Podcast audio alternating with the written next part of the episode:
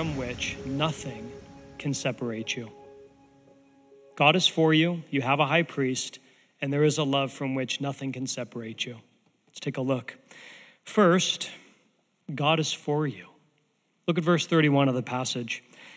Paul says, "What then shall we say in response to these things?" These things refers to all of Romans. He's summarizing the book up till this point. And then he says, if God is for us, who can be against us?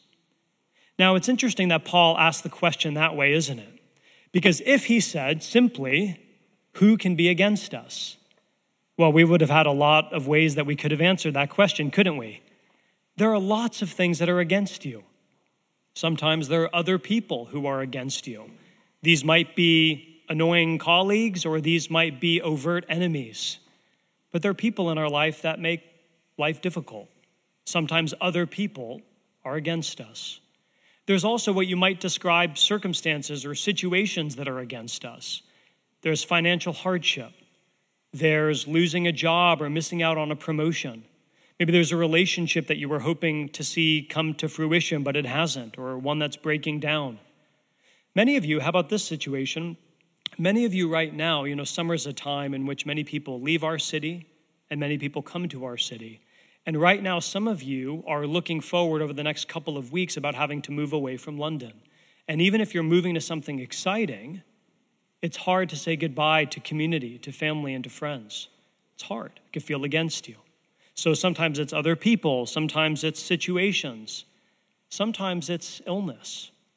Especially if any of you have had a loved one or you yourself have faced any kind of chronic illness, you know how hard it is to live with that. Day after day to feel like your body or the body of someone that you love is an adversary because it's not working the way that it should. We also have what you might call spiritual realities. The Bible's clear that there is a spiritual realm, and for the people of God, there's an enemy, sometimes called the devil or Satan or the evil one, and he's against you, trying to thwart and destroy God's purposes in your life. And then finally, sometimes you are your own worst enemy. I mean, how many things in your life have you wanted to do or to be or to accomplish, and you feel like you keep getting in your own way? Habits that you want to shake that you can't, things that you want to accomplish, but you don't feel like you have the time or the resources or the energy. You just feel like you're getting in your own way all the time. So had Paul asked the question, who can be against us? We could say this or that or them or this possible. But he says, no, if God is for us, who can be against us? And do you see what he's doing? He's not minimizing the challenges or the problems that you face, but he's magnifying the glory of God. And he's saying, in light of God, who is for you, what is really a threat against you? He's reminding me of Psalm 121. Psalm 121 is one of the passages in the Bible that's meant a great deal to me over the years. It's about a person who's on his way to Jerusalem. This is one of the Psalms that we're going to be talking about in the class that's starting next week. And in this psalm, the person is journeying towards Jerusalem. And if you know anything about that ancient city, it's up on a hill. It's up on a mountain. And so for the person to get from where he is to get to where he's going, he's got to face the mountain. And mountains in ancient times were dangerous, difficult places to travel through. And so the author says, I lift up my eyes to the mountains. Where does my help come from? Basically saying, to get to where I want to go, I've got to face that. And it's scary, and it's terrifying, and it's intimidating. And then he says, my help comes from the Lord, the maker of heaven and earth. That mountain is really scary, but God made that mountain, and God is bigger than that mountain. And that's where my help comes from. And that's what Paul's saying here in Romans 8. What is against you? This morning, what is against you? And is it any threat really for the Creator and Redeemer God? He's trying to help us not minimize our challenges, but you might say maximize our understanding of God's glory and His grace. And he says, if you can grasp that, if you can see that God is for you, the one who made all things and who came in Jesus to rescue us from our worst tendencies. If that God is for you, then absolutely nothing you face can be a real threat to you. Do you know that? I think for many of us, we'd say, yeah, we know that in our heads, but it hasn't sunk down into our hearts. There's a gap between what we know and what we experience. And may I gently say, as your pastor, one of the great spiritual challenges that people face, that many of you face, is that in any given moment, something else is more real to you than the love and the grace of God. Whether it's another person and the challenges that they're bringing, whether it's a situation at work or the reality of illness, those things, big as they are, have become bigger or more real to you than the reality that God is for you. And that's what plunges us into all kinds of spiritual confusion. But what Paul's showing us is that if we can grasp, if we can experience the bigness and the glory of this God who is for us, it changes everything.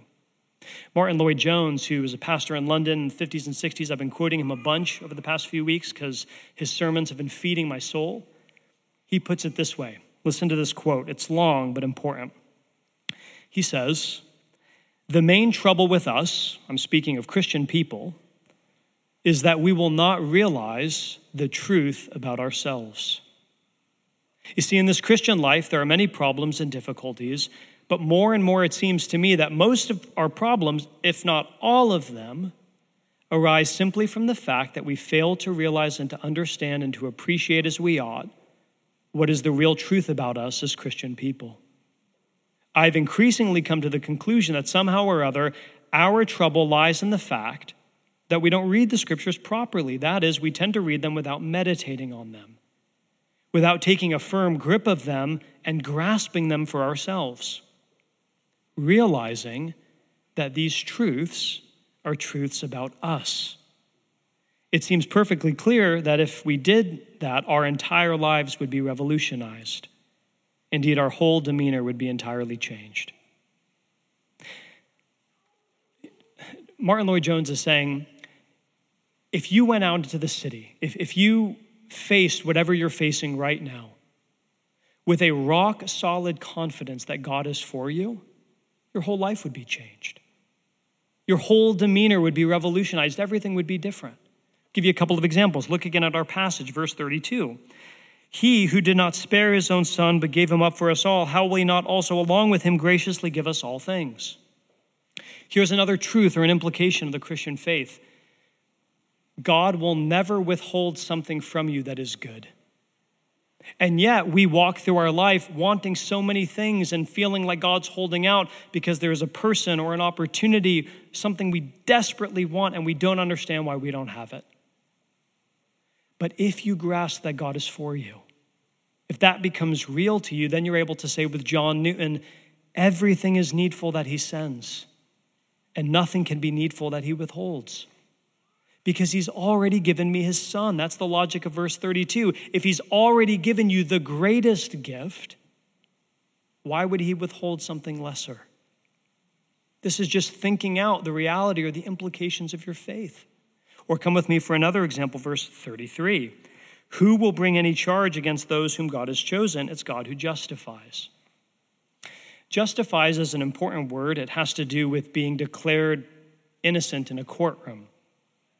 And if you think about it, so much of our lives are spent in a kind of metaphorical courtroom.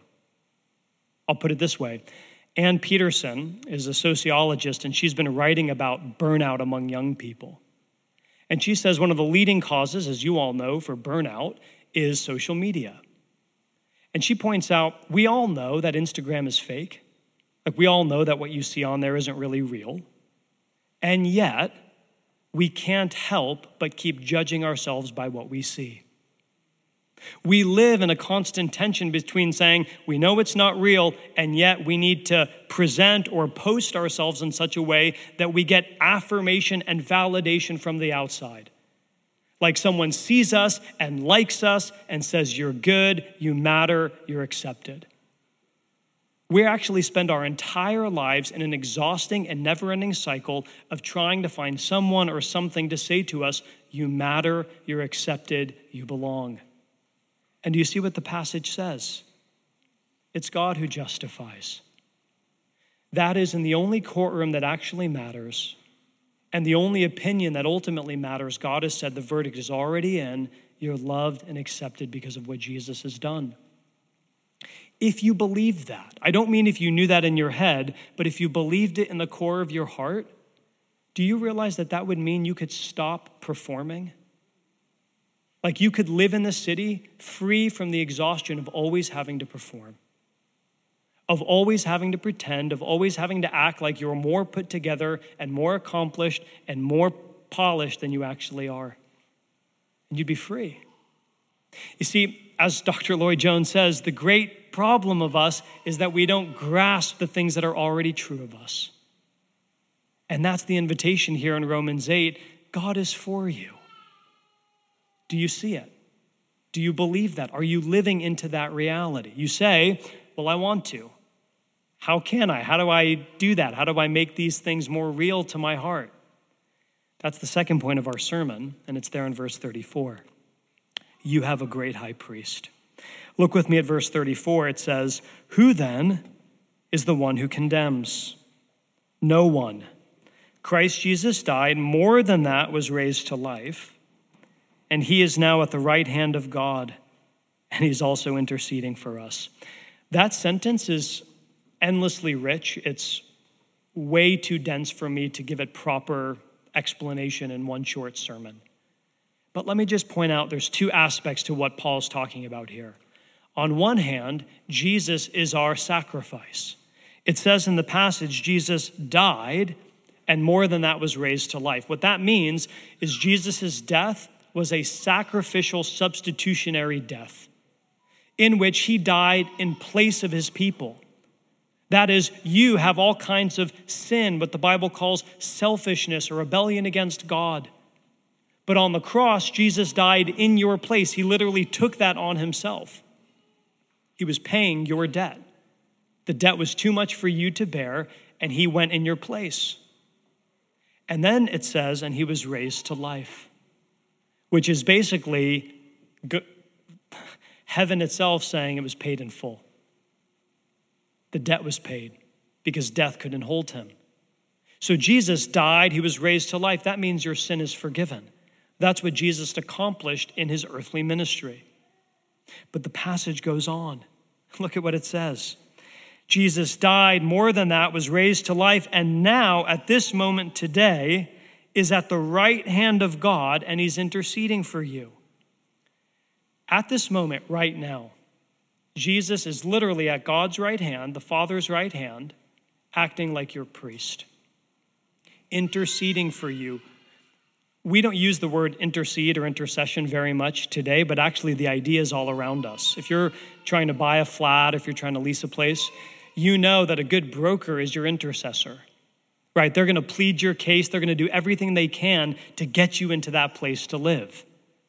That's what an intercessor does. There's someone who stands in between and pleads on your behalf, makes your case, fights for your interests. And Romans says, Paul's saying, Jesus at this moment is pleading for you, interceding for you, making a case on your behalf. And you say, well, why do I need him to do that? I mean, if he died, if he rose again, if sin is forgiven, what is he pleading for? And this is the answer, and this is so key.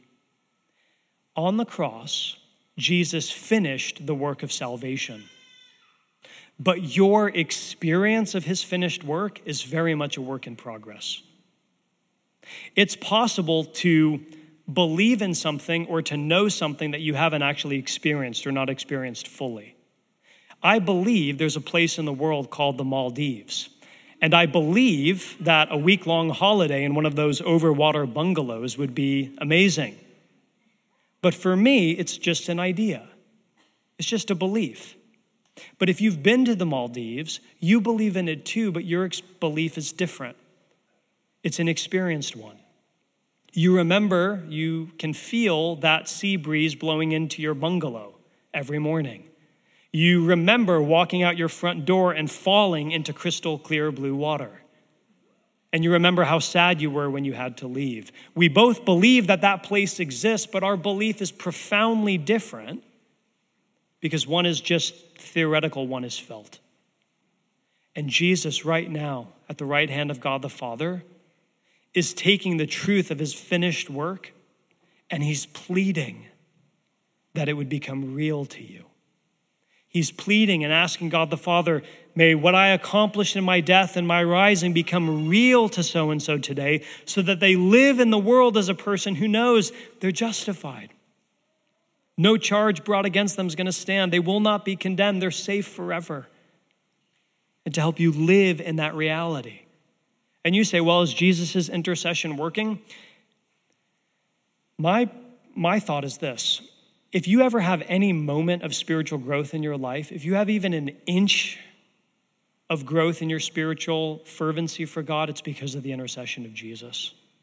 For example, if you came in today and there was something about the music as we sang that lifted your heart, maybe you were feeling spiritually blah, maybe really weighed down by a trial, and something about the music just reached in and lifted you.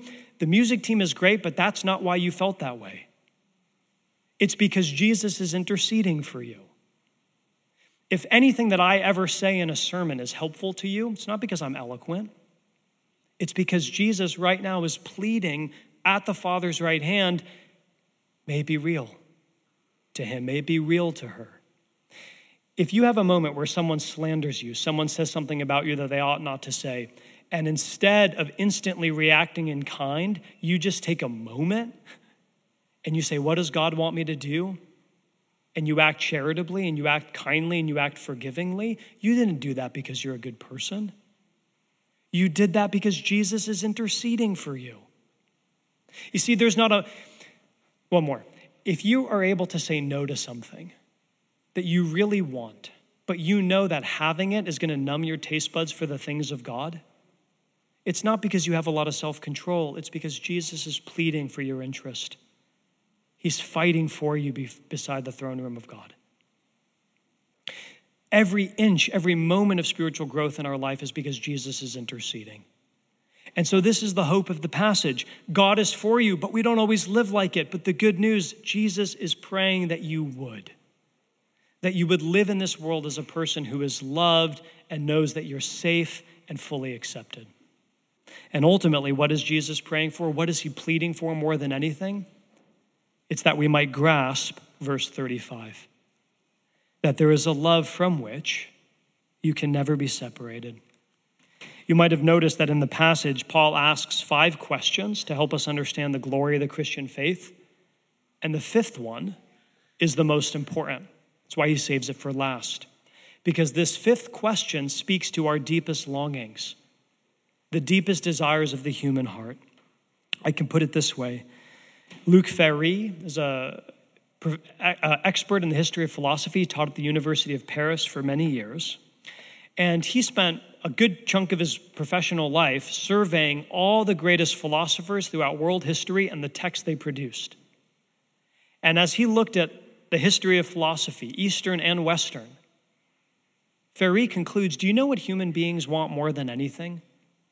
Regardless of what you have as a religious background, regardless of where you're from, do you know what human beings want more than anything else? And he says, to love and to be loved. The deepest longing of the human heart is to show love and to experience love and to never be separated from that love. And I'm not talking about romantic dinner and candles kind of love. I'm talking about love where someone sees you and still loves you. Someone who says, I have your back no matter what. Someone who says, I'm with you and I'm for you even when things get really hard. Like that kind of love. And Ferry says, that's the thing that human beings want more than anything. He writes in his book, the thing that we want more than anything, the thing we most truly desire is to be understood, to be loved, not to be alone, and not to be separated from our loved ones.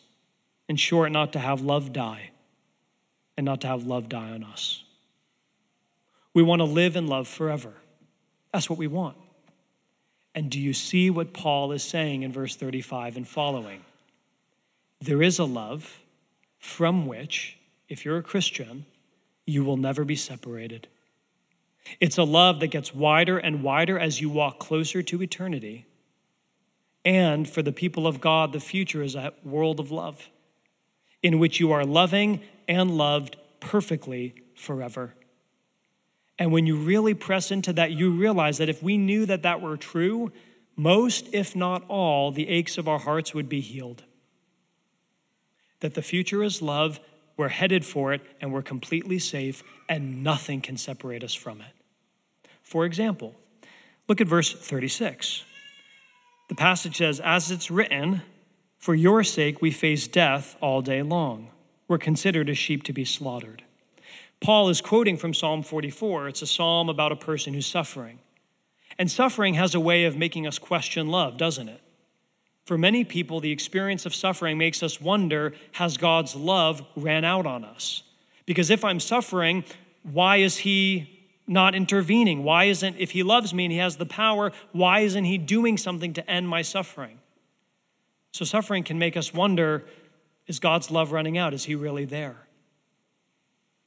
And Paul says that's often the experience of the people of God. Is suffering a sign that love has run out? And look at verse 37. No. In all these things, we're more than conquerors through him who loved us. And then look at what it does in verse 38. This is one of the most glorious verses in all the Bible. I'm just going to read it again. Paul says, I'm convinced. That word convinced means I know by experience. I'm convinced, not just I read it in a book, but I felt it in my heart, that neither death nor life, no angel nor demon, not the present or the future, nor any power, neither height nor depth, nor anything else in all creation, will be able to separate us from the love of God that is in Christ Jesus our Lord. Paul says, there is a love from which you'll never be separated. There's a love that nothing in your future, nothing in your past, not even death itself, no illness, no financial reversal, no relational heartbreak. Even you yourself can't get in the way of this love. Nothing in all creation is going to separate you from it. And you say, how is that possible? I mean, isn't love, while it's the most beautiful thing in the world, also the most fragile? Like, how can we know that there's a love we'll never lose? Come back to me at verse 36. Paul says, we are considered as sheep to be slaughtered. That is, in suffering, it feels like God has forsaken you. But do you realize?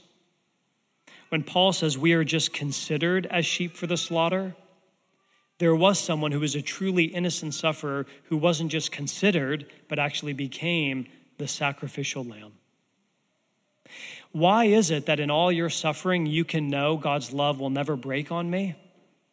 It's because Jesus Christ on the cross took on the ultimate suffering, bearing all the sin of his people on his own shoulders. And in that moment, he and he alone was able to cry out to God his Father, why have you forsaken me? Which is to say, why did your love run out on me? At this moment when I most needed your closeness, you feel the farthest away. Because on the cross, Jesus was actually experiencing separation from God his Father because he was dying in your place. To be a Christian means to know that on that day, God treated Jesus as you deserved, so that on this day, God could treat you as he deserved. And he who is perfect was separated from the love of God his Father, so that on this day, you never would be. And you can know that you've been brought in and enveloped in a love that's going to go on forever. Jesus was the truly innocent sufferer. And so how does the Holy Spirit help us to take these truths and make them real in our heart? How does Jesus' intercession make the truth of the Christian faith real to us? By pointing us to the cross, by helping us see Jesus, in whose love we are safe because his is a love that went through death and hell so we could be brought into God's family. And friends, I know even as I preach, I feel like my words are just inadequate. So we'll pray in just a minute, and we're going to come to the Lord's table, which is a powerful way to experience this.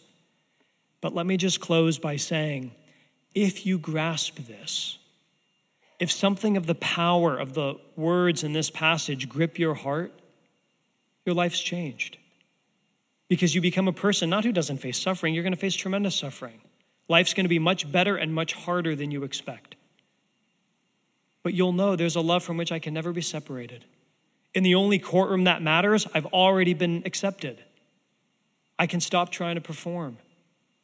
Whatever challenges are in front of me, God is bigger because he's the maker and he's with me. It's going to change your life. So let's pray and let's ask for God to help us experience these truths as we look to Jesus and his death. Let's pray. Our God, as we come now to this table, as we feast on Jesus and his sacrifice for us, we ask, we plead with you that something of these truths would become more real to us today than they've ever been, that you would break through the noise, that you'd break through all the distractions, all the difficulties, and that in this moment, the finished work of Jesus would be the most real thing in our sight, and that we'd be healed and changed because of it. So feed us now as we come to this table. Change our lives through the work of Jesus, we pray, for his glory and for our good. Amen.